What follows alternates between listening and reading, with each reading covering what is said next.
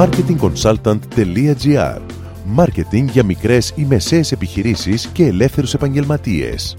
Κάθε εβδομάδα ο σύμβουλος Μάρκετινγκ Θέμη 41 σας προτείνει ιδέες και λύσεις για να αναπτύξετε έξυπνα την επιχείρησή σας. Καλή σας ακρόαση! Γεια σας! Εάν δεν χρησιμοποιείτε βίντεο για να προωθήσετε την επιχείρησή σας online, έχετε μείνει πίσω.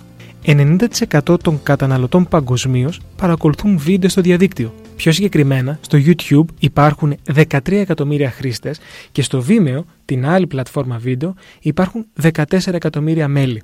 Πώς μπορεί μια μικρή επιχείρηση να χρησιμοποιήσει το βίντεο ως όπλο προώθησης στο ίντερνετ; Πρώτον, εκπαιδεύστε τους καταναλωτές. Πολλές επιχειρήσεις δημιουργούν εκπαιδευτικά βίντεο που δείχνουν πώς να χρησιμοποιήσουν τα προϊόντα ή τις υπηρεσίες σας. Όμως αυτό δεν είναι καλή ιδέα. Πρώτον, γιατί πολύ σύντομα θα τελειώσετε από υλικό και από ιδέες. Και δεύτερον, τις περισσότερες φορές τα βίντεο αυτά θα μοιάζουν με διαφημίσεις.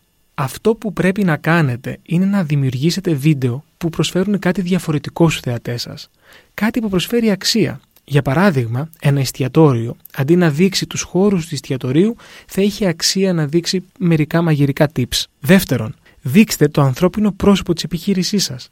Αυτό που θέλει να δει ο καταναλωτής είναι αυτό που δεν βλέπει όταν έρχεται στην επιχείρησή σας. Δείξτε συνεντεύξεις του προσωπικού σας, δείξτε τι συμβαίνει πίσω από τους γκισέδε σας, δείξτε μια καθημερινή ζωή μέσα στην επιχείρησή σας. Τρίτον, μην μιλάτε για τον εαυτό σας. Αυτό που πραγματικά ενδιαφέρει τους θεατές σας είναι να δουν τα σχόλια άλλων πελατών. Άρα, ρωτήστε τους πελάτες σας on camera να μιλήσουν για την επιχείρησή σας. Πιστέψτε με, αυτή θα είναι η καλύτερη διαφήμιση για εσάς. Με αυτό σας δίνω ραντεβού την επόμενη εβδομάδα με νέες ιδέες και προτάσεις marketing. Καλή εβδομάδα.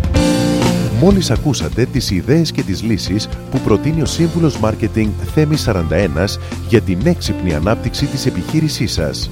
Ραντεβού με νέες προτάσεις την άλλη εβδομάδα. marketingconsultant.gr Μάρκετινγκ για μικρές ή μεσαίες επιχειρήσεις και ελεύθερους επαγγελματίες.